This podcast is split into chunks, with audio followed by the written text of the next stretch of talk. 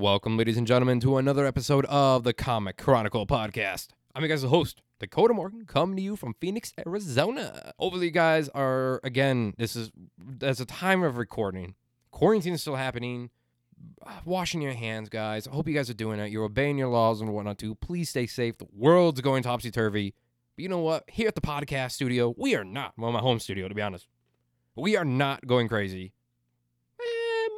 Maybe your host is already a little bit crazy, but besides the point here, we have a really great guest on the show today. Matthew Bordenave is on the show. He is a storyboard artist on Flashpoint Paradox, Death of Superman, Justice League Action, a little bit of Spider Man, so much shit, so much. And we've talked. We are going to talk about that. Like we, well, we did pass. I record this now after I just talked to him. I literally just talked to Matthew. We talked about that. We talked about what being a story, uh, storyboard artist is, as well as uh, Comic Cons, the thing of the past. We talked about like how they're now probably extinct. Well, hopefully not extinct. And um, we talked about so much fun stuff here. A lot of inspirational, motivational stuff too, for artists out there who are stuck in predicaments right now, especially right now that are weird predicaments. So hopefully, guys, enjoy this episode. And if you do like it, or you want more free podcasts because they're going to be remaining to be free, let me tell you, I'm not charging you guys. Making it clear. I couldn't charge you. I love y'all. If you guys want more free podcasts every Monday for free on Apple Podcasts, Stitcher, Spotify, and comicchronicle.podbean.com. The reason why I said free so many times is because I've had assholes recently that are saying, you're going to charge for the show. No, I'm not. 100% no. So, yeah, thanks everyone for tuning in. And of course, you want to follow on social media, you can follow me uh, on Twitter at Dakota Morgan3 or on Instagram where you can see comic stuff I do and all that other jazz at Dakota underscore Morgan 97. So yeah, folks, thanks you. Thank you. Honestly, I want to say thank you. And not just to the fans listening right now, but I'm sending another thank you message to the first responders and essential workers and everyone in the really essential workers in general. I'm going to say just essential workers in general. Hospitals, everything, grocery stores, gas stations, all of it. You guys are true heroes all the way. You're going to be remembered in the history books. You can tell your grandkids about this if you're having it, I don't know, or whenever. You can tell them about it. You can tell kids about it. Tell people about it. You were there. You were on the front lines. Thank you, guys. We wouldn't be here where we are without you. You all rock.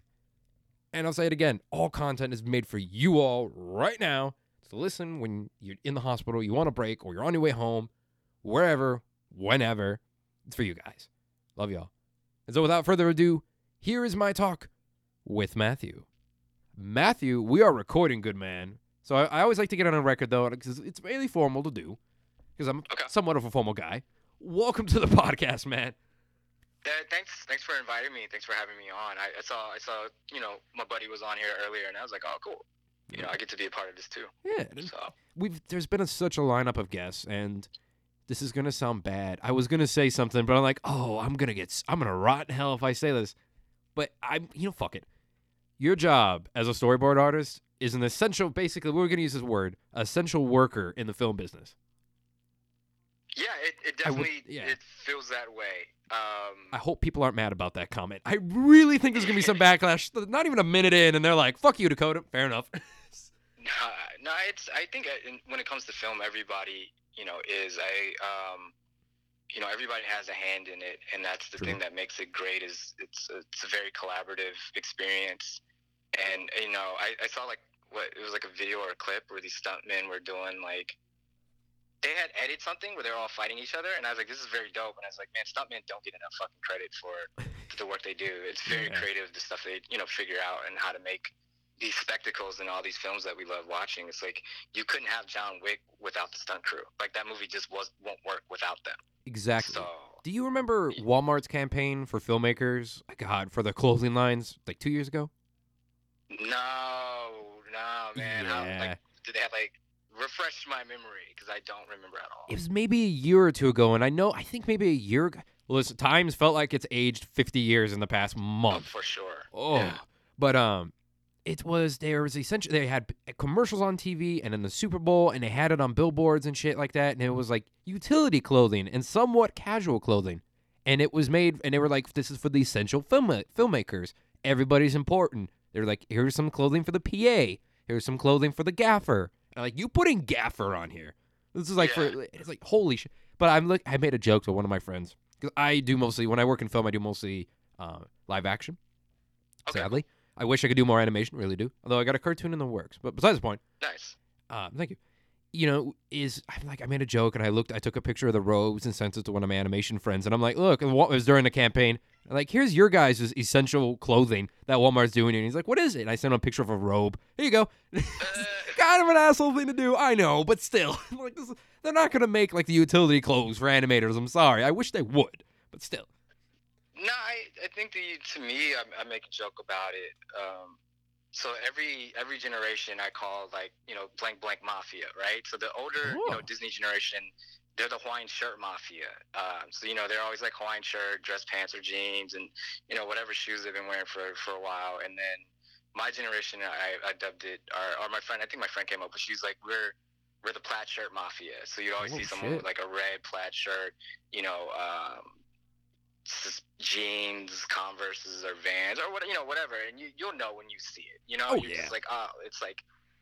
So there's there's definitely an animation uh, worker wardrobe that exists, and, and and it is a you know probably a robe right now for a lot of people working from home, but So what is this? What is this generation's that's gonna be? Because we're calling them the Col- uh, Covennials or something like that.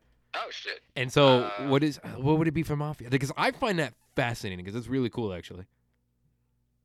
I don't know. That's a good question. I have to come back with an answer, but like, yeah, I don't I don't know what the new class is or what the you know the Covinio you know term would be. You know, would you know. Uh, Maybe it has to relate to something like with whatever mask they Hmm. decide to wear. You know, like Yeah. uh, every you know everybody's you know wearing different masks nowadays because it's hard to get certain ones. So like yeah, I don't know. That's a, but that is an, an amazing question, and I wish at this mo- point in time we'd be like ah here's the answer, but I just don't have it because we're all kind of locked away, so it's hard to see everything, right? it's gonna hit you in the middle of the night, Matthew. I'm so sorry. it's good.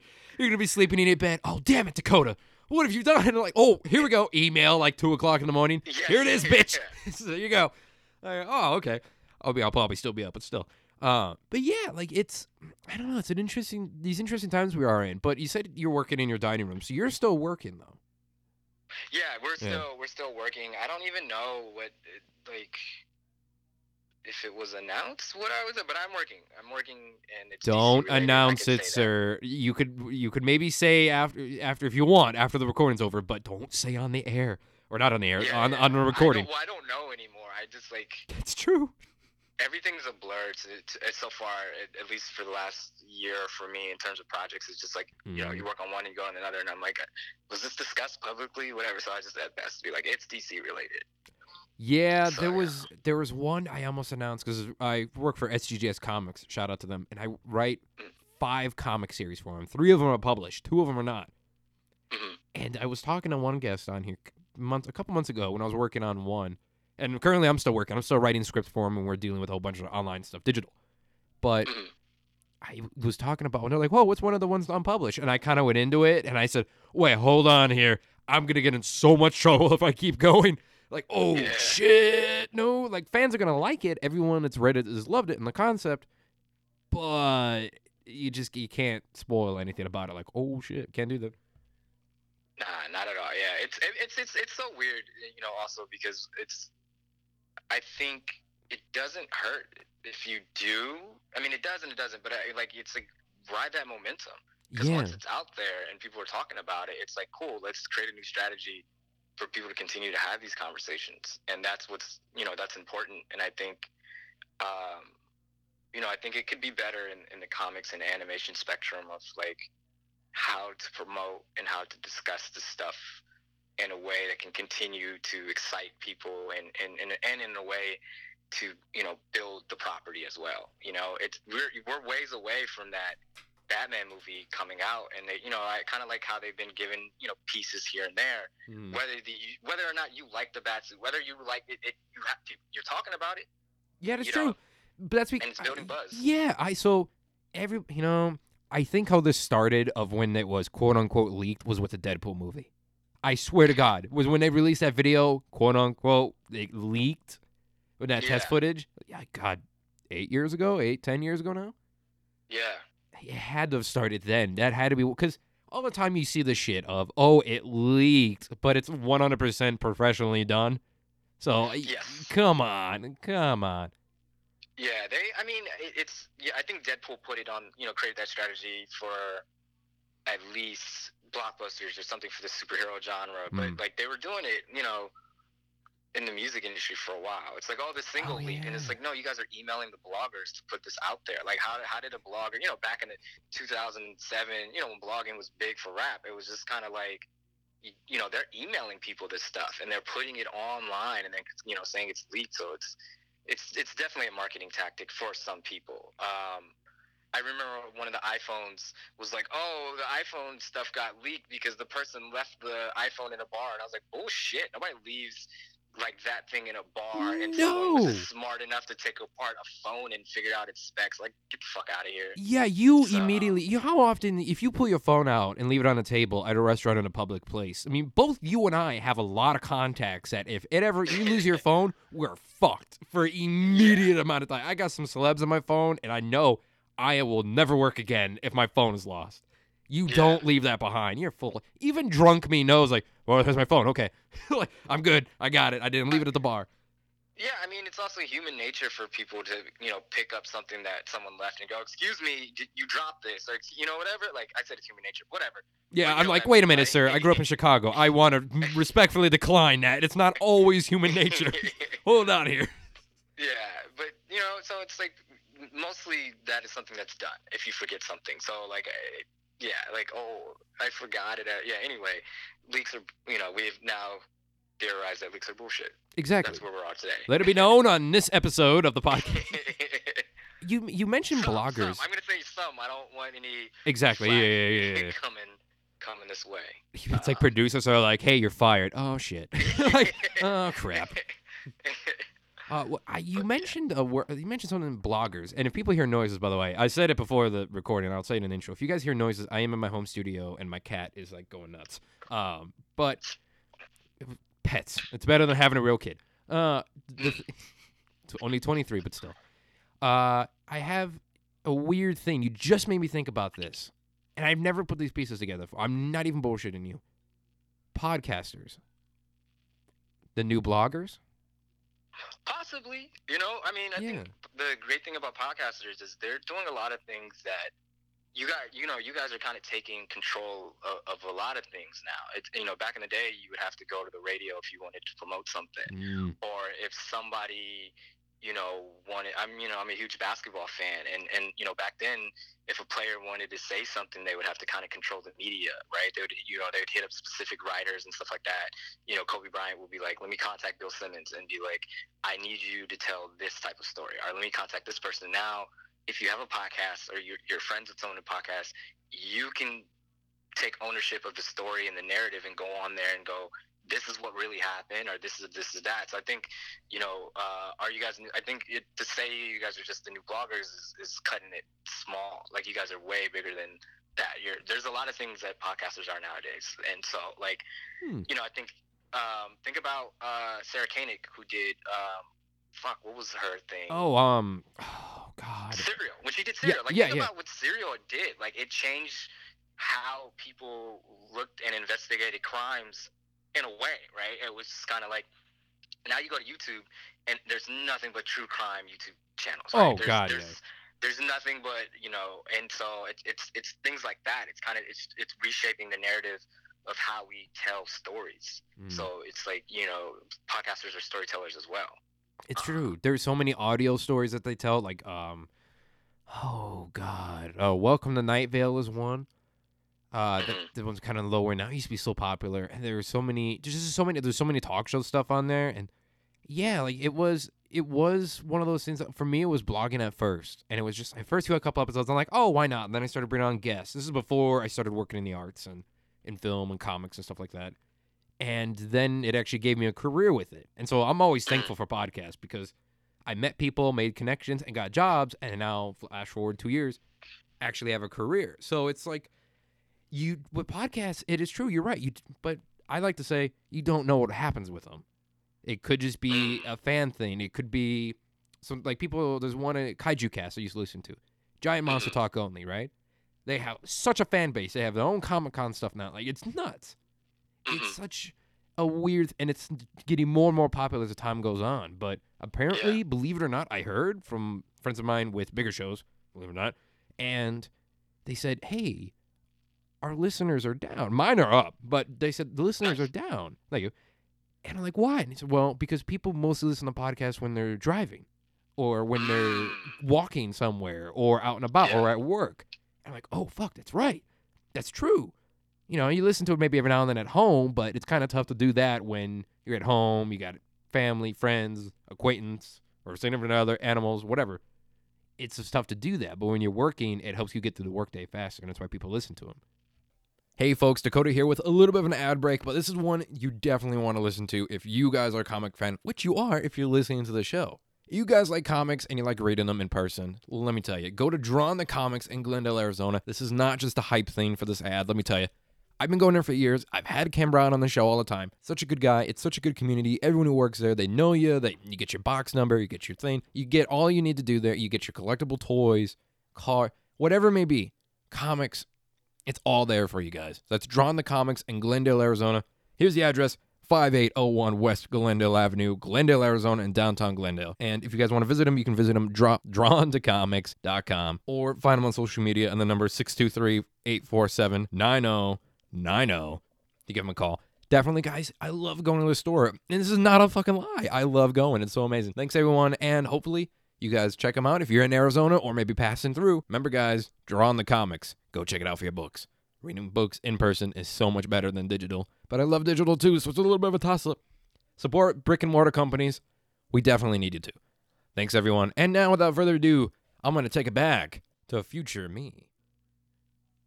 No, yeah, no, hundred percent. I Yeah. mean, yeah, I mean, I had a buddy who who worked. Um, he was working for Blizzard, but where he lived wasn't close to Blizzard, and he would just he you know listen to podcasts every day um, on his on his way home, you know, or to to work. And so for me, you know, I have friends that have podcasts also, and, sometimes they're like, "Oh, did you listen to the episode?" And I'm like, for me, when working.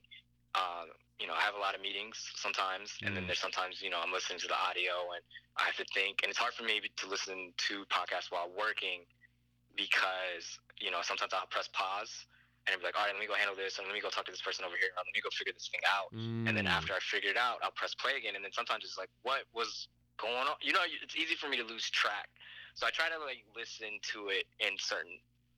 Like if I'm in the cleanup phases of storyboards, where I kind of know what needs to be drawn and what needs to be fixed, and I, you know, it, it's like okay, I'm I know what to do, so it's easy for me to listen to this stuff at this moment. But in in the rough phase, nah, I, I can't. I can't do it. Um, I hear that a lot, there's Too dude. much going on. Yeah, I hear that a lot. Like one of the other podcasts I do, uh, Film World podcast, you know, because might as well get behind the scenes of everything I work in, right? Uh, God, no Mhm. wonder I don't get invited to shit. But, but um, that one, you know, people tell me we work in it as uh, I get told they work in it in studios or do VFX and stuff. But I feel it with you on that because, you know, I couldn't do that. It depends on the job. Like when I'm writing a comic book script, I can't listen to a podcast. I can't because it's just like the words are intertwining and shit like that. I asked around. Apparently, that's the case with a lot of people. Like when you're writing a script of words, it turns into it just you get you start typing weird stuff that you're listening to or lose track, and especially if it's a story thing and whatnot. And but it, well, uh, that's why I listen to music. But you can do it when you're working on other projects. So it's just that weird medium that like everybody has their own. I call it flavor flav. God, that shows where I'm from. But oh god, Yeah, yeah. But you know, everyone has their own little thing with it. It's just a weird medium that no one ever expected. You know, it's just, it just popped up, and now it's part of everyone's everyday lives. Yeah, for sure. It's. It, I mean, I think it's great. Um, Yeah. And it, there's so much. There's so much now that it's kind of hard to be like, well, what do I want to listen to? Exactly. You know? Exactly. Uh, and that's good. That you know, that's not real. That's not a real problem. Like it's just like was an embarrassment of riches, basically. So First world problems. You mean? Is that what you're trying to say? Oh, there was one. You ever listen to those horror ones? I do. You know what? Sometimes I They're do, and sometimes like I like don't follow anymore, and I get mad because I do love the horror stuff. I think Yeah. there's a YouTube channel called Bedtime Stories where they're kind of it's very horror. Oh So- man, yeah. There's oh And sometimes yeah, I'll be listening to it, and then like I just like un- somehow unfocus and just be like, oh, what happened? Like I totally forgot what happened. Um, so yeah, I don't know. because they Um, get so trippy, dude, and it's it's so weird. It's so weird. Yeah, they, they're all they're all great though too. Yeah, you're yeah. just like, um, like oh, did this happen? How did this happen? When is the timeline? You know, and and just like what. The, the, the interesting thing to, for me is like, well, if everybody's at home right now, where are these ghost stories at? Like all of a sudden, ghost stories just dropped off. Like earlier we were Yeah. talking about how like yeah. you know, you know, like Yeah. you get those spam phone calls and they dropped off when when COVID happened. It's like ghost stories just dropped off too. So like, Well, you're stuck at home. You're gonna want to stay at a place where it's haunted real bad, and it's like you see other stuff every day. What happened to that guy? He just killed himself. like this is all that happened. Like just he just shot himself. Why? He lived in the house with like ten ghosts. What are you gonna do? Oh. Yeah. It's like say you got stuck in. You remember, oh, here's a throwback for you. Thirteen Ghosts the movie. Imagine getting stuck Oh, in yeah. that quarantine, man. Imagine Matthew. What are you I, gonna do? I, rem- I remember um, my friend of mine was like, I like I want to watch Thirteen Ghosts, and he decided to watch it, and he was like, that Uh-oh. movie's garbage, and I was like, what made you remember that it was a good movie? Like, yeah, it's true. There's a Yeah. you know anything from what two I, I feel like the two early 2000s is, is a dark period for a lot of things for film for Mm, TV fashion comics probably the world. um the world. just the world is a dark place in the It- early it 2000s was. so like don't watch anything from that era like I can't think of one good thing that really came from that point in time Blade? someone will be like the Matrix and you're like all right fair one fucking good thing Blade. but Blade yes Two things, you- sir. I have a question for you were Yeah. you at San Diego Comic Con when Blade got announced I was not. Uh, wait, wait. Okay, hold on, hold on here. You may be thinking I'm a lot older than I am. You mean Blade of like the recent The announcement? the, the, yeah Oh, the Blade. new Blade. Because I'm like, wait a minute. I don't think there's a Comic Con that big. Um, MCU Blade MCU Blade. I was not. I was at work, my day job at the zoo when I used to do that, and okay I wanted. I'll, I'll be honest with you, man. Matthew, when I heard that MCU Blade was coming, and this may you you sound very skeptical. I cheered. I was like, "Fuck yes!" I like was like 100 percent on board. Like about time. And people were like, "What's going on with Dakota?" And I showed them. People were like, "What are you freaking out about that for?" I'm like, "You don't understand. This is It was everything." no, no, no. I wasn't skeptical. It, to me, I was just saying it. Um, it was funny to me because I remember going to um, we were, we was Hilton Bayfront, and we were about to have the Young Justice DC Universe panel. It was like DC Universe panel, Young Justice, Harley Quinn. Or. Yeah. And I remember going up the escalator, and I just remember like looking at my phone, and it was like Blade just got announced in Hall H. And it's like everybody was looking at their phone the same time, and Really? everybody was excited. It was like this weird thing that like everyone was getting the message that Blade was happening, and I just remember walking in the Hilton Bayfront and everybody be like, "Oh fuck yeah! Like this is happening." Like, Everyone's all cheering. They're like, "Yes, yes!" yeah, it was like the first time I've kind of witnessed something like that, where we're you know. At Comic Con, at least. I mean, Comic Con, everybody's receiving the information all at the same time, but Yeah, you get to yeah. really witness the reaction to everything. Like, you know, I remember like waiting in Hall H line one time, and then, and then like you know we're all in line, and they're like this such and such and such got announced, and then you're just like everyone's like passing it along to the next person. Like whoever was in front of you was like turns to the left and is like, hey, they're doing this movie, and then you know that discussion happening. But it was like it was very weird to see everyone looking up. Looking down at their phone at the same time and looking up with excitement, and you, everybody. For me, it was like, "Oh, we all just found out Blade is happening, and Mahershala, Mahershala Ali's behind it." You know, Couldn't be better. Could Yeah, not be better. I loved him as Cottonmouth. I think, yeah, Cottonmouth. I haven't said that villain's name in forever. In Luke Cage. yeah, Oh, no, he's great. oh, I called my. I think I, if I remember right, I actually texted my dad because he's a big fan too. He's a big fan of that actor, and then also him and Luke Cage, and of Blade. So I texted him, and he's like, "This is the best news I've heard all day." I'm like, "Yes." It's like you just shout out to you, Jason. But you know, it was one of those things where I think every every Marvel fan sensed something was going on.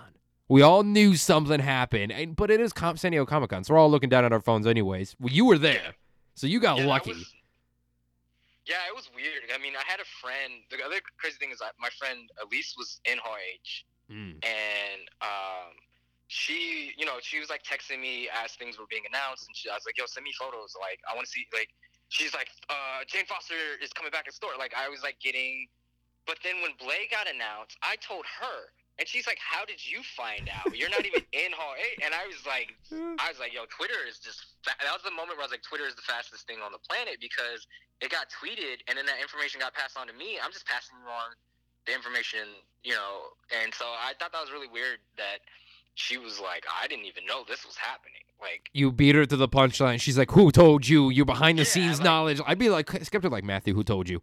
How long have you known and kept this secret from me? what have you I- known? I, was like, oh, I didn't, you know, I, I just knew 40 seconds faster at that moment, yeah, you know. that's tr- yeah. It's just weird. It's a weird time we live in, man. And you know what's bumming me out? Is now I'm thinking about this. Is we're not gonna get that this year. Fuck. It's like, it's weird to think about San Diego's not happening. It's it it's, It's yeah. trippy. I mean, It's I really remember trippy. I woke up and saw the news, and I was just kind of like, man, this sucks, but it's it's for the safety of everybody because Yeah. I mean, have you have you been to San Diego at all? I have not. I have not been able to yet. I think next year I was going to be a guest, if I remember correctly. And I don't know what's going to happen with that. But I was supposed to be a guest at a couple things for cons this year, but that all got canceled. So I'm hoping next year if it's open. Crossing fingers. Yeah. I'm, Or not as a let's all hope guest, um. Not a, not as a, gu- a guest like I just go and just, uh, but as like a um. Oh god damn it. Not an attending person, but a guest. Like I'm invited to go. Yeah, professional. As a professional. Yeah, yeah. Uh, yeah, I mean, I've I've been going for a while, and, and so I was just thinking, like, being there, it's very packed. You're you know you're you're very like you walk so slow because there's so many people, and and Mm. there's just it, it there's no way you can do it in this this year. There's no way. It's it's it's so big. It's really good for the city of San Diego. Uh, a lot of people like they're like, man, it makes like about like four million plus. The city just makes a lot of money. Jesus. you know, uh, there's certain hotels where you can just run into certain comic artists or you see certain actors just like kind of fucking walking around. It's like a big party. It's like a big party for just nerd culture and, and the entertainment industry.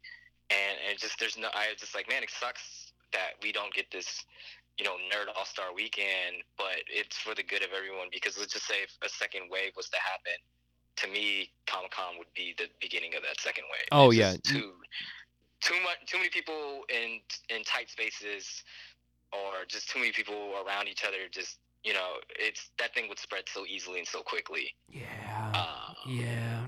I mean, have you always gone as a professional? I guess we'll call it. i no i i think um i've been going since 2007 i've been going since i think Holy hell.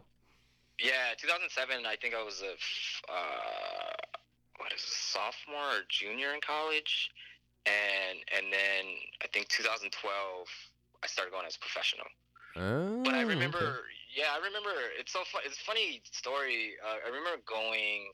Me and my best friend, we went, and we were at the Iron Man panel, and you know, Jon Favreau was like, or Oh, Favreau was God. like, "We do Iron Man, we're not gonna do that much CG." And me and my best friend looked at each other like, "Bullshit! You can't do fucking Iron Man without CG, right?" Like, yeah.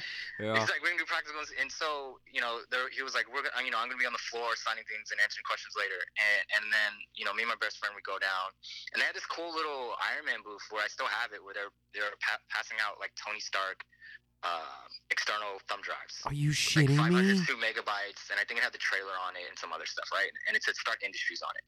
Oh I, my god! I still have it, but it's like 512 megabytes. You can like barely put anything on there nowadays. Um, It's true, but it's still a collect. I'm a, I'm a collector, Yeah, dude. I'm sorry. I, I, you, some say hoarder. I say collector, but it's I can still walk around in my house. It's fine.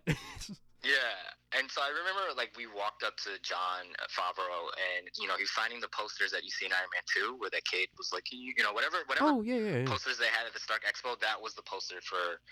Uh, that was a Comic Con poster for Iron Man One, and we were just like badgering him with fucking questions about like how he was gonna make the movie, and that was like, you know, the year before Iron Man comes out.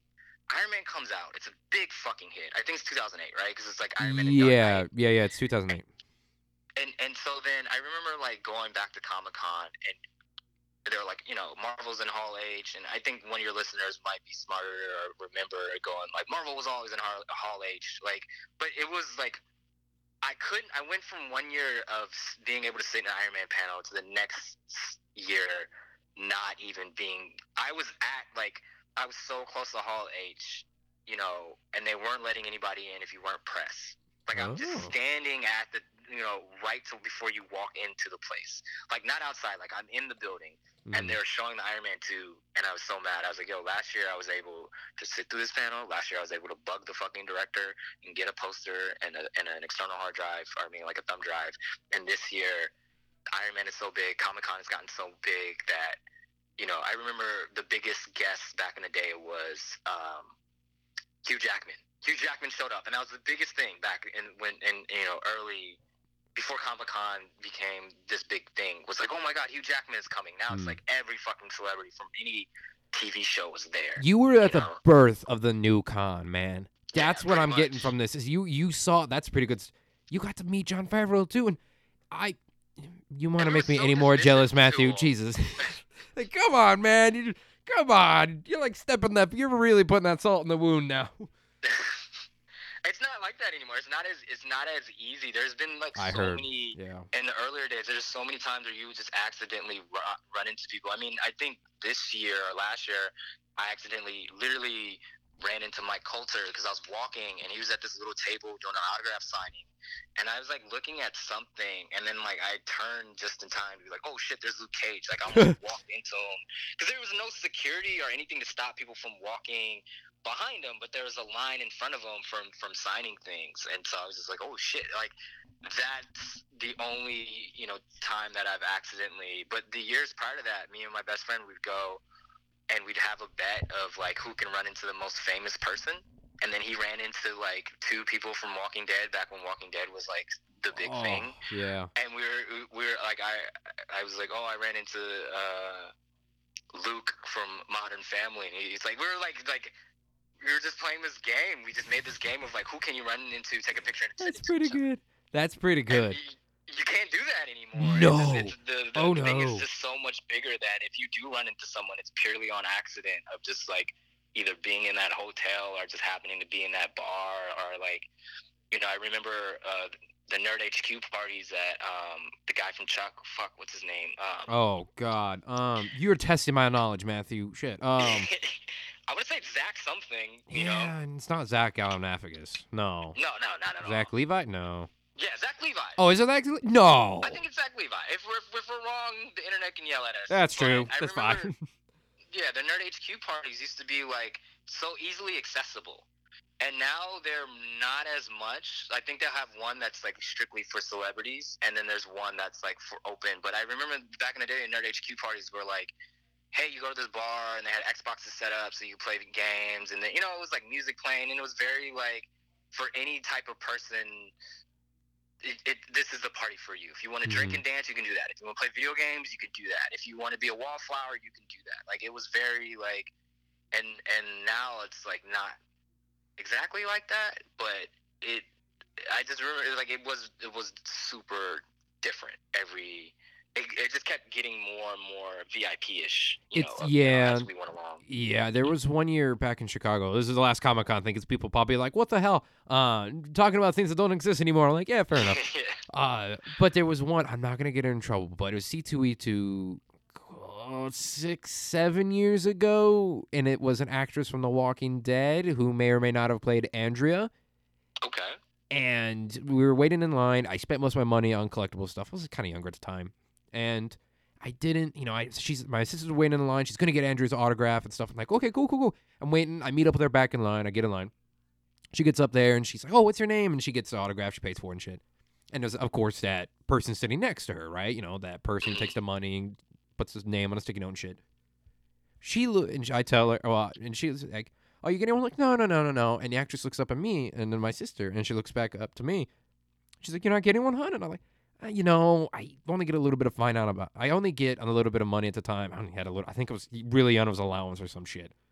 hmm And so I was like, oh, no, I have a little bit of money here, and I spent it on all on collectibles. And she's like, I know. And she kind of leans in a little. She, she get clasp her mouth. She's like, come here, come here. I know they're expensive. I, I don't like charging this much. Shh. And the person, her liaison, is like talking to somebody. She secretly grabs a, a like a headshot, takes it, and she's like, "What's your name?" And I tell her, and she's like, "It's free. Don't worry about it." And she That's just cool. and she gave me. It, I'm fucking telling you the truth. It's sitting on my. I'm looking at it right now behind me. Yeah, it's it's signed and everything to my name, and I think it's. A, let me tell you.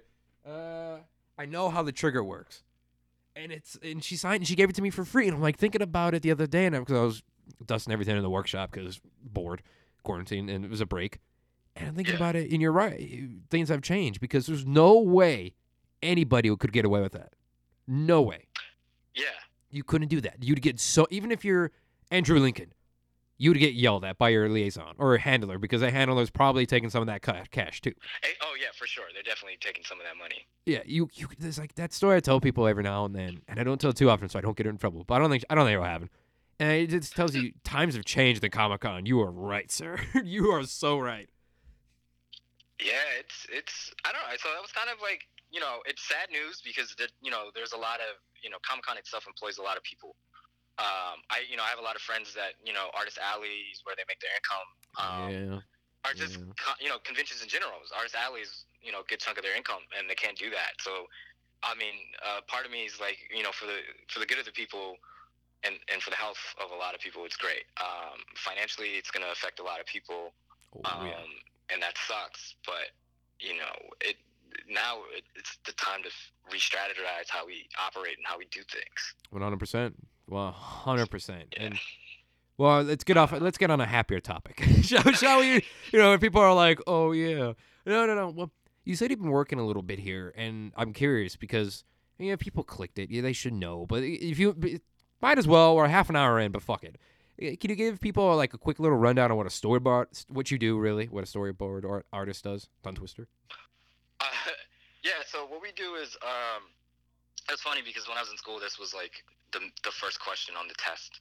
And Really? It was like you have to answer. Yeah. uh, Oh shit! You have to answer it perfectly, and Oh. I don't know the answer anymore, so I deserve an F if my teacher ever listens to this. But basically, Uh-oh. we get a we get a script, and then um, the script is kind of the guideline, the blueprint we follow, and and we draw. Uh, we draw everything out. It's a you know storyboards a visual representation of the script. It for live action, it kind of excuse me uses previs work for the directors. Um, either the first, you know, either the director or the second unit director, right? Uh, and so it's pre-visualization basically. And so for animation, we're the blueprint for the animators. So we get a script. Um, I'm gonna bring up Jeremy Adams, who's one of your guests. Woohoo. You know, Yeah, um, good guy. so yeah, and so he wrote Mortal Kombat. So I get you know Jeremy's script, and it'd be like, all right, Scorpion uh, s- sneaks into the room, and he just you know kills two guards, and then you know once he kills the two guards, he takes the sword out and use it uses the sword to um, open up the secret passageway to this tunnel. And, and my job is to go, okay, how do I visually represent that? How do I make this idea work and how do I make it look cool? How do I make it follow what my producer wants, what my director wants? And I think we're, you know, we're answering to another realm. So how do I make this something that Ed Boon would like, right? So like, Mm. those are things that I have to think of as a storyboard artist. And then you rough it out, or you can thumbnail it. And thumbnails is just little tiny drawings, and you could you could pitch those to your director or your producer. Uh, and you know, sometimes you know, on on Mortal Kombat, for example, um, you know, I'll draw something out and Ethan Spaulding was the director. He's one to me. He's one of the best directors in, in the industry. And I go, Ethan, uh, can you take a look at this? And I'll you know pitch it to him. I'd be like, all right, you know, Scorpion comes in. He's like this. He does this, does this, and then he's like, yeah, yeah, yeah, that's cool. But what if you know? He might come in with his suggestions, you know, and um, and so then after you rough it, uh, we have a rough review, and and and so our roughs are, are seen by our supervising producer, which for Mortal Kombat was Rick Morales and Mhm. Ethan, and they sit down in this uh, review, uh, and you know they have notes, and they go, you know, I think this scene needs to look like this. I think this shot needs to be more of an upshot.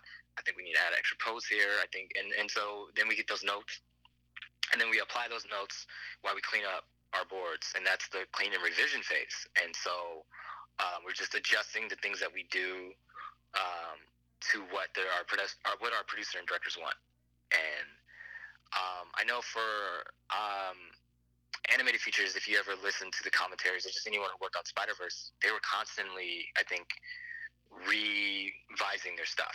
And look how great that movie turned out. Yeah. And so um, the process is always different, you know. But I think the main, my main job as a storyboard artist is to, you know, take what the script has and make it cool, basically. basically make magic is what I like to call this stuff. I call you animators because I have a couple friends of mine who are animators, artists in general. You, even the artist who works on, shout out to you, Paul, that works on my own books and VFX artists. You guys are magic makers. You guys are the true magicians. I swear to, I don't know how the hell you can take it from words to art. It, it blows my mind. I'm not blowing you or anything like that, Matthew. I'm being honest. one hundred percent honest. It always blows my mind every time. I, I mean, and I mean, sitting in the seat I'm in, I mean, it blows my mind too to work with. Um, you know, for I'm just gonna keep talking about Mortal Kombat because it's the most recent thing that I can discuss at this time. Yeah, You know, thank I, you, you know, I was NDAs. on the- Huh? I was like, thank you, NDAs. Yeah, thanks NDAs. Um, uh, but yeah, I mean, I remember coming in on that crew, and I was like the third person coming in, and my buddy DJ was on it, my buddy Milo was on it, and I saw what Milo and DJ were doing, and I was like, holy shit! You know, it just made it easier for me to understand what I had to do. But it, you know, I'm still blown away by other. You know, I, I'm just like anybody else when I see storyboard work or animation work. Mhm. Like I saw the Line, which is a French animation studio. They did this really dope commercial, and it was for a bike, and I was like, this is fucking amazing. You know, like, um, so yeah, I mean, it's it's it's weird. It really is weird to see a sentence and what that sentence turns into. Yeah. Um, yeah, it's it's mind-boggling. Also, it's just like, how the fuck did anybody get from that to that? Exactly. And I mean, have you, have you been doing art? Was art like that thing as you were as a kid and you're like, hey, I want to do artwork? Or where did you develop it later on in life? I mean, how old are you, man? If you don't mind me asking. I am I am 32 years old, and I say that with a question because I've lost track. So Oh, like, I'll be what are honest. days anymore? I thought you were like 26. I just, I really did. I'm like, he's 26 or something like that. He's got to be. I was off on that. Holy Um, hell. I work with someone who believes I'm 15 years old, so no one What? really knows my real. Yeah, he makes like because he likes to make a joke about how young I look, and he's like, "You're just a baby last week." So I'll edit out what you Uh, said about the 30s. no one will know. The mystery Yeah, yeah. continues. But yeah, no. Um, you know, when I was, I had two. I have two older brothers. Um, and so when I was growing up, my oldest brother Brandon, he was drawing, and he, my, you know, to me, my brother Brandon was amazing because he could emulate anything he looked at. He could draw exactly like Jim Lee. He could draw exactly like Marc Silvestri. I still have some of the stuff he's drawn. I still wow. have it with me, you know. And uh, my other brother Chris, you know, he he was a fan of you know Todd McFarlane um, and Spider Man, and he, I think, while my brother Brandon was able to hit and emulate artists, my brother Chris was able to um, capture rhythm, and he was always drawing action poses, and so.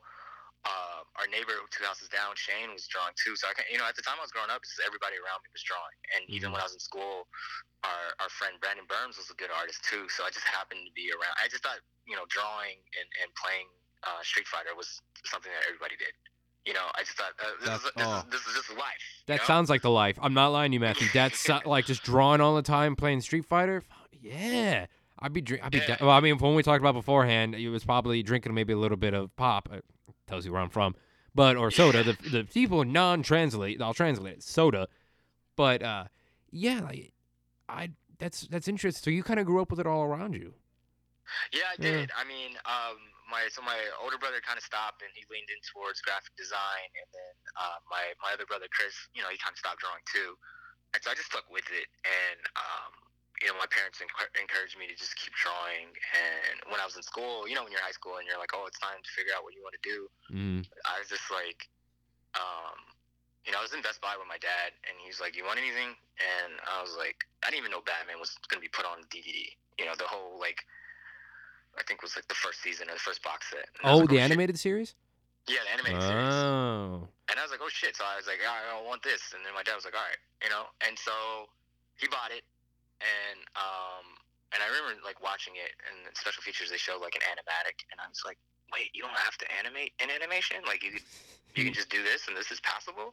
And i was like i want to do this. You know i was like 17 and i was like i, I want to do this. So then like that was to me what you know i was in school and i was getting bored and you know i was just like i don't want to be in school doing something boring you know like yeah, it makes sense. Go, you know, like I don't want to go to college, you know, whatever. Like I don't have the capacity to sit in the classroom anymore. I You know, relate hard on up- it, dude. I I do. I was straight up, Yeah. yeah. man. I was straight up falling asleep senior year in class, and and it, you know, I was falling asleep in classes, and I graduated at three point eight, so I was just bored. You know, like I, you know, like so I was just like, school's boring, school's Yeah. easy for me. Let me just draw. Um, so that's yeah. I was just always drawing. If that answers, like, it, No, it like it's long does. answer, but that's the answer to that. I know I like it, dude, because it's always good to like know the roots, and it's always good to like kind of revisit them a little bit. And people are like, "Well, that sounds like a time interview question. Why are you asking that, Dakota?" And that's not your style. Like, no, I like it because it's always good to remember where you kind of started a little bit, you know? And it's good for people to listen because you never know that maybe someone's in a spot, maybe in between in your path you took and where they're at. So you never know. They're like, oh my God, Matthew was able to, like, he just went and went for it. Like, I should do that too as an artist. And you just, you never know what some of those stories do for people. Believe me, I put out some of mine and I had no idea the ramifications that would happen. Good ones. But you just, you just don't know.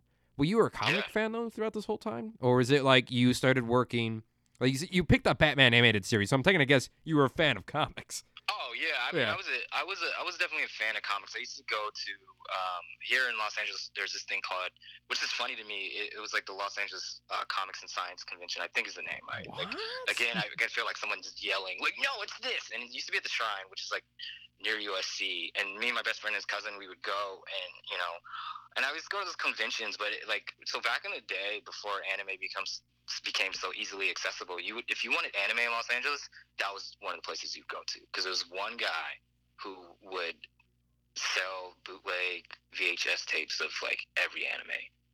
And- oh, he, he was the guy. He was the guy. The guy- it's we all knew a guy growing up, man.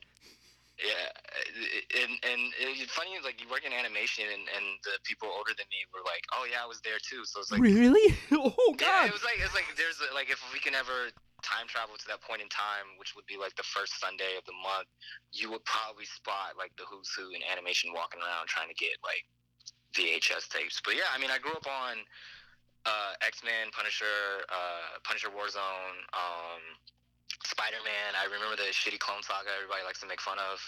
Um, yeah. you know, there was a time I was definitely reading comics, and I think that's just what it was. You know, in, in the early '90s, everybody was reading comics, and then I'm not I'm not saying I grew out of it, but it was this point where I was playing sports, so it was hard to do anything because it would be like you're practice, you're tired, you have to do homework, and you go to sleep. There's no time. Yeah. There's no either you know there was no time for anything at that point in time, and then you go into high school and you're just like anime was like popping off. So I'm just like, yo, you know, I can push comics to the background because I'm more concerned what's going on over here. Like I just got introduced to Cowboy Bebop. I'm watching Rurouni Kenshin. Like I'm watching shit, you know.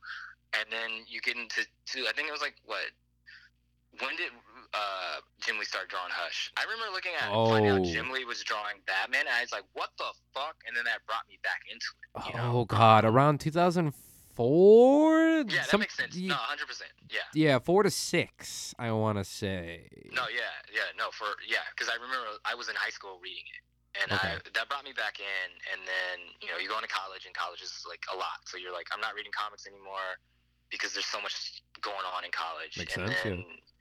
You, you know, I I jumped back in. You know, I jumped back in and out, and I remember jumping back in when Em, Em, Em, Immonen. Like, damn, he's got a hard name to pronounce. Was started doing X Men, and I was. Oh, yeah, I like, know- yeah.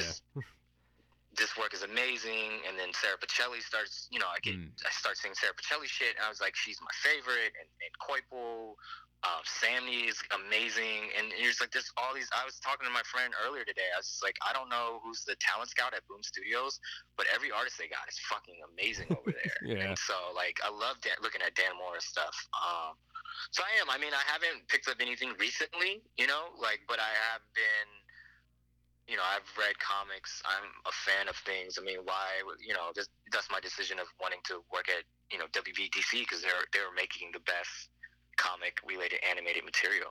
You know. I will agree. I agree. Uh, so we've all wanted to work on stuff in our professional careers. Like right now, one of my comic book series, the giant monsters in the Vietnam War. So I get to work on kaiju, and I love them with a passion.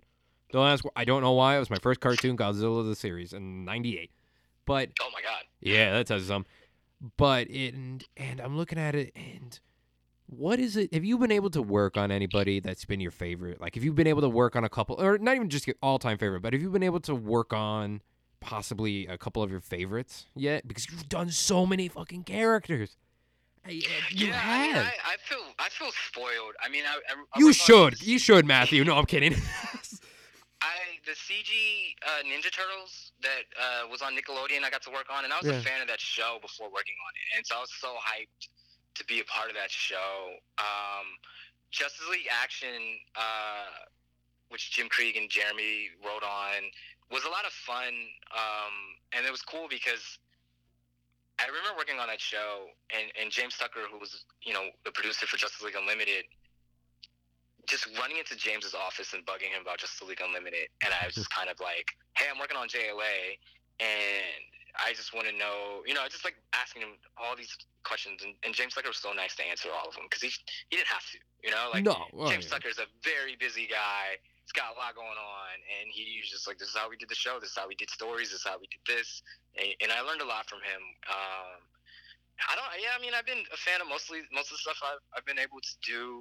Um, you know, drawing DC characters is always fun and cool. You know, I, I was really happy to do Son of Batman and bring Damian Wayne into the world and, and Talia. And I remember like, I remember when that movie came out and people were just like, we always thought Damian would have a British accent. I was like, what the fuck for? Like his mom is Middle Eastern What? and his dad is American. Yeah, like I've never heard of that. No. I remember seeing those complaints in the beginning. I just like, why does he talk like this? Uh, it's like, it's uh, My name is Andrew, and I am the host of a show called Rage Hunter. And on Rage Hunter, we cover the latest news and what's trending in the gaming industry with just a hint of some sarcasm and rage. You probably have this hole, you know, this void in your life that you don't know how to fill. Well, Rage Hunter is going to fill it. And the best part is, we are everywhere iTunes, iHeartRadio, Stitcher, Google Play Store, Spotify, Podbean, Instagram, Twitter. So that way you can get as much rage in your life as possible. And some news while you're at it. So come check us out and be a part of the greatest gaming podcast in the universe. See you there. man, you're furthering my hatred for stupid people. You know, I thought Corona would do that enough, but no, you furthered it way to the max now. No, I'm kidding. it, it was probably the loudest like five people on the internet. But I just remember reading those comments Yeah. and just being like, like, what are you guys doing? You know, so I, you know, Son of Batman was was a fun project to be a part of because to me that was the first time we were bringing bringing Damian, that Damian Wayne. I know there's a Damian Wayne, I believe in Brave and the Bold, but we're bringing this the quintessential Damian Wayne. Yeah, a more truer. Damian, a, a more Yeah. truer to the character in the comics. um, you know, I did, you know, I even I did some work on Ultimate Spider-Man and, and, and Marvel Spider-Man, and I was like, I love Spider-Man, so that was that was fun to do. Um, you know, Teen Titans was uh, the Glen Comics run of Teen Titans was amazing. I remember watching that and being like, "Whoa, this show's amazing." Mm. and you know i would love to work on a property work on that property um, but those days are over because they're doing teen titans go so it's just like there's definitely some stuff i still want to do i mean i would love to do x-men you know i would love to do Oh, the cool. x-men blue and gold team the, the 90s x-men that i grew up on i would love Oh, to do not the current X Men Blue or, or not not the like 2019 X Men Blue and Gold, but like the the original. The original, um, the new one, I saw that roster and I was like, nah, it's still fun, you know. But It like, was, it was good. You know, the, I mean, 'cause in everybody's head, I feel like the team is what Cyclops, Beast, Gambit, Rogue, um, Storm. Psylocke, Jean Grey, you know, Iceman if you want him to show up, Archangel if you want him to be there. But like, Yeah. uh, you know, like those are everybody's favorites. So, but who, who knows? I'm kind of out of touch with X Men because uh, I haven't, you know, as soon as Immonen stopped drawing, I stopped kind of paying attention. Like I still finished that whole arc. Oh, But- uh, if you ever get into X Men again, man, just let me tell you for a fact. Good luck. this is just because there's so much. If you're gone for a wha- like a couple years at least, you're you're playing catch up for such a long time. Few oh, years, Oh, yeah, I- God bless. you know. My buddy Austin, yeah, he's telling me right now. He's like keeping me posted on like what's happening. I'm like, oh, that sounds amazing, but I just like I can't. That's too much. That's too much for me to take in at this moment. Yeah, it's true. Well, it's true. So what I'm taking it as is that you basically got to work on almost everything you've wanted to work on. Almost. like Almost, all yeah. the characters that you like, oh, I thought this guy was cool, you know, or, oh, I read this, or, oh, this character in Batman animated series, or fucking Batman himself, you know, you got to do it. Like that's some that's some goals right there, Matthew. Not gonna Yeah, I lie, mean- that's serious goals. I mean, Batman. I remember visiting WB in like 2008, I think, and Hmm. um, I was like, "Hey, if you guys ever do Batman Hush, I'm available." I was like still in school, and they're like, "We're not gonna do Hush. We already did." Um, Lies. I think and they were like, "We already did Under the Red Hood, right?" And, Yeah, and that was so good they were like, "We're not gonna do that." And Batman Hush was being worked on while I was doing Young Justice season three, and I was bummed because I couldn't do Hush, and I was like, "Fuck, I love Hush. Um, I love this Oh, comic," and I knew Yeah. What they were gonna do to make Hush different than the comic. And I was like, I really want to be a part of this, and it just it couldn't happen. Just you know, and so just for someone to be like, damn, he got to work on everything. I'm like, no, no, no, no. There's definitely things that I really wanted to be a part of that I couldn't do. You know, so Yeah, we I, we all have those. We really there's always that few like if I don't ever get to work out Marvel or DC, will I be mad? I won't be mad. I'll be kind of disappointed. You know, like, but you know, still in a career and such, right there. Like uh, one of those properties of anything, either in film and comics, like doing so much, maybe one day. But you just, and especially as a voice actor too, uh, an actor. But you know, this is one of those things where you look at it like you. There's gonna be always that like that got away, like the like the love of your life got away, or like you know this love got away there. Like there's stuff you still want to do, but you, one, you're extremely young. You can Yeah. definitely have the time to do it.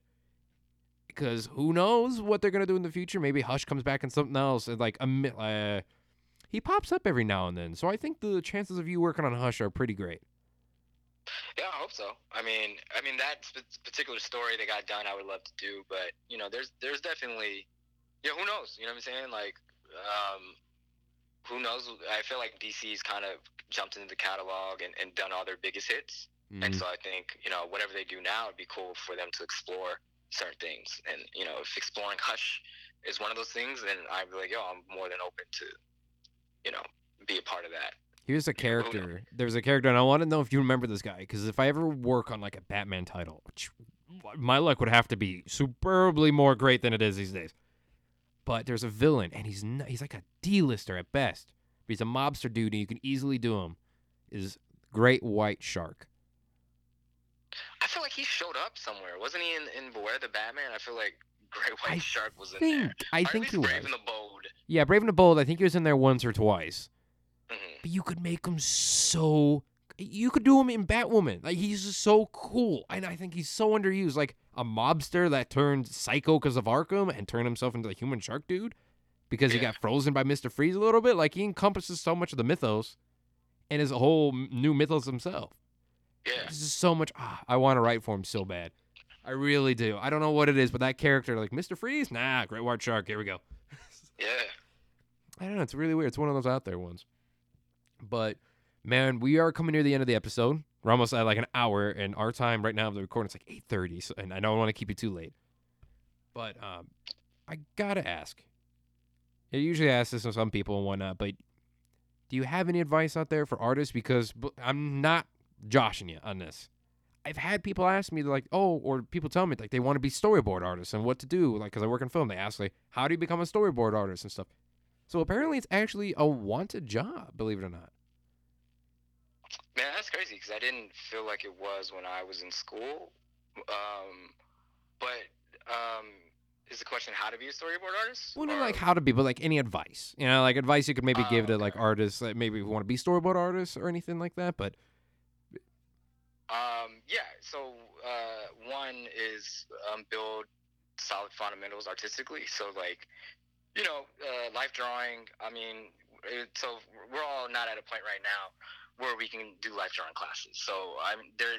There's uh, YouTube videos of people that kind of have like you know they'll do a pose for like two minutes or something on like it exists on YouTube or there's places online where you can find that and I think you know doing those will help every artist. So just build a strong uh, foundation with your anatomy. Uh, study shot compositions and ask the question as to why that shot is the way it is. So um, there's a, there's a you know a little thing that some certain storyboard artists do is they'll watch a movie press pause draw up the scene, you know, and then play the movie. And so when it cuts to the next scene, they'll draw that scene out, and and then you know they'll try to understand why they make these uh, creative choices. And so you know figure out what your favorite movie or TV show is, and and do that, and and try to understand. Um, and that's going to help because it's all about you know telling the story visually when it comes to storyboarding, Mhm. and you know if something you know if someone's isolated or feeling isolated what type of shot are you going to show, right? And it's always kind of like someone being tucked, you know, someone being small, tucked away somewhere. Uh, if someone is feeling really angry about something, all right, let's, let's think about Scott Pilgrim for a second. There, there was that scene where uh, I think Scott was seeing knives and Ramona coming out the bathroom, and we're like, oh Yeah. shit, we know this is bad. And what does it do? It like it trucks in on his head and shows him kind of thinking about it. And so you just, I think Scott Pilgrim versus the World is an amazing film to, that everybody should watch and study, and and even listen to Edgar Wright. You know, if you have the Blu-ray, because there's like multiple commentary tracks on there where they're Oh, talking oh. about, yeah, talking I about didn't know that. storytelling. So I think you know those are things that you you could do. Um, don't be discouraged, um, and don't compare yourself to other artists. Um, Yeah, and it's a what I mean by that is, you know, don't draw something and be like, man, my Batman drawing's not as good as this person's Batman drawing. It's like everybody is at different levels and, and at different paces. Animation and I think the film industry is, uh, you're, you know, it's a marathon, right? Like Oh, everybody's at a different place trying to get to the finish line. So, Yeah. um, you know, you just have to keep drawing, draw as much as you can. I'm not saying draw every day. I think that's ridiculous. But if you, if you know, Sunday you don't feel like drawing, don't fucking draw. You know, like I try not to draw on the weekends. You know, that's that's the thing I That's do. I'm drawing my ass off Monday through Friday. Saturday and Sundays are for me. You know, uh, and that's just to relax and reset. And so I think that uh, there, I think you know, back in the day, or just when I was, you know, coming up, you know, there was this notion of like you have to kill yourself if you want to be, you know, here. And it's like, no, that's not true. You know what I'm saying? Like, if anybody listening following the NBA, there's load management. There's players that are like, yo, I'm not playing this game because I'm tired and I'm trying to prep myself for the finals. I'm trying to prep myself for, for you know, this or that. And I didn't know that coming in. And uh, I remember there used to be days that I'd be like up until like four in the morning until like Saved by the Bell came on on like TNT or TBS and I'd be drawing. And that's not sustainable because you're, you're going to feel those effects once you do get in the industry of all those late nights of drawing. So I, I would say fuck all those late nights. Um, Well, I, I agree with that. I, yeah. I'm hearing all this and I'm like, oh my God, he's preaching it. Matthew, keep preaching it, man, because you're telling the truth. It, you know, those breaks are important. We talked about it before, before the recording of like being a little bit down days, you know, like current events. It's exactly the same thing to that. If you don't take those breaks, you know, your brain needs a rest. Despite what people think, oh, you can always keep working. You can't. But somehow Jim Lee, the goddess, the goddess, the god artist that he is, Yes. the god artist. Uh, it's late, tongue twisters. Um, but the god artist that he is, he's been doing that like 60 day challenge. Every day he has a new art piece up for charity for comic book people right now. Like, holy shit! I don't know how you do that, but he he can do it. I don't know how Yeah, he does can it. do it. He's a machine. Yeah, he seriously he is. Oh lord. Uh, but he can do it. Fair one. But to take a break, I think is so necessary. Like, do I write every day myself? No. No, you can't do that because it would absolutely kill you. Because one, also you need to focus on yourself. You know, check Yeah. yourself before you wreck yourself. That saying has meaning. It's not just It funny. It does. means something. Yeah. Oh man, you, Matthew. I can see you teaching a class. That'd be weird. Why would it be weird? How would it be weird? Come on. I'm a, you know, my mom. So my mom's a teacher, so I'm just Oh. like, oh, you know I'm saying I just follow in her footsteps. Um, that's that, that's the only reason. You know, my mom's a teacher. My grandmother, you know, was a teacher. Rest in peace. Uh, so it just uh, it'd be weird to be like, you know, to I think I went one direction and I end up being in the same direction as them. I mean, But, one you know, class can't hurt. I'm not opposed to that. I definitely have gone to schools and give talks. This, you know, same advice that I kind of just gave over here without cursing is the same advice I, I give to you know the students when I talk to them. So the less animation. fun one is what you're talking about, Matthew? No, I'm to, to a degree, I got Yeah, a little bit more creative, you know, when I give these speeches. So, Fair enough. I mean, but yeah, those those talks at schools, man. I gave one, maybe two of those for film stuff, for like designing and building sets and all those stuff. And I gave a couple talks for those. Yeah, they're so fun. They're so nice. It's it's fun, weird. It is, you're right. It is weird. It's weird for me just because like I didn't figure no one in my family's ever done it. But your sense, Yeah. I could imagine you're like, hey, look at this, I did it, and like they're all critiquing you on it. Like, well, son, what did you do here, Matthew? Did you do talk about it? No. Well, that's a failure right there. Like, oh god. oh no. Oh man. I just don't tell him. You know, You don't? just- Oh, God. that, yeah. That's you mischievous little one, Matthew. I like yeah. it. That's a good way to do it. It's like, eh, just don't tell him. Yeah. Well, man, thank you for coming on the show. And where can people find you? This is like the business. I call it the business side of things. But do you have social media where people can find you or anything, or a website? Yeah, for sure. Um, so I have a Instagram account, and my name on there. I- mean, I got it at the time before I even was in the industry, and I wish I could I mean, I could change it, I guess, but so my Instagram handle is Matthias, so that's M A T T H I I A S B, 44, I believe, or it's Matthias B. It's that's terrible that I don't even know my own Instagram handle. That's But- fine. It's better. It's better you don't. Let me tell you. It, I think it's Matthias B. So you can find me on Instagram, and then if you do find me on Instagram, click the link in my bio. I uh, teamed up with some of my animation uh, friends and coworkers to make a coloring book for anyone who's bored during quarantine. So um, really? Yeah, and so it's on there. It's 25, 26 pages, and you know I have all you know Phil Bourassa, uh, Chris Copeland, Chris Palmer, uh, Matt Humphries, Jeremy Pogar, uh, Brianna Garcia, my good friend uh, Diana Ling, uh, George Gibson. I have a lot of a lot of cool people, a lot of dope artists that work in animation and, and comics. Um, doing that shit and so if you need an activity um, to do or if you just feel like coloring uh, it exists um, i got some good news from a friend uh, they're sharing that uh, coloring book across 20 schools in the U.S. county Oh, wow. and five overseas networks, and um, they're going to provide it for uh, as activity packs to certain families as also. Uh, so it's you know go check it out, and you know hopefully I can release a second volume. So that link is in my Instagram bio. Um, I would give the website, but the website is a really long-winded name. Oh, Um, fair enough. It's, you know, it's through like Wix, so it's like. Oh, blah, God, blah, you yeah. know, but yeah, Yeah. so if you go to Instagram and click the link in my bio, you can download uh, the PDF and you know print it out and go crazy. So, um, so yeah, glad you asked that question. Dude, I like that.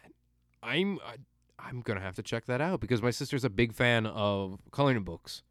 She's younger than me, and she's only she's only twenty, but she's she loves doing those adult coloring books. So definitely gonna check that out. Yeah, I'll send you the link. I mean, it's easier for me to email you the link, so I'll send that to you. Fair enough. Yeah, it's easier. It's easier than trying like, well, if you is the letter lowercase or uppercase? Well, it's like it doesn't matter, but it's like two X's, and it, no, Yeah. you're fine. I shit. The website to the show is long, and I hate it, but it's fine. I feel you. I feel you. Uh, but yeah, Yeah. man. Well, definitely thank you for coming on the show, and you know, you're welcome back anytime, boss. Oh, thanks, man. Uh, yeah, any anytime, you just hit me up. Um, Sweet. You know, this. You know, I. You know, obviously we're in a in a position where you know we can do this. You know, It's true. so- it's very It true. kind Yeah. of worked out. You know, it sucks to be in this position, but it works out for this show today. Yeah, and it's it it does, and you know we we get busy, we try to make ourselves busy and shit like that. But there was um before I let you, I'll tell you is there was I'll put it on record because this guy Marc Bernardin said this on uh, one of Kevin Smith's shows, a Fat Man on Fatman Beyond, and he's like, you know, everyone's able to be a part of these conference calls now and be able to be part of these meetings and stuff online. Because you can't say you can't make it because where the fuck you gonna go? And it's like, oh, that's true. You can't say you're out because if you're out, they're gonna yell at you and you're gonna get in trouble. So where the fuck you're supposed to be inside? Where you gonna go? Yeah. it's like, oh no. But yeah. So final words though for everyone, as always, stay classy, fellow creatives.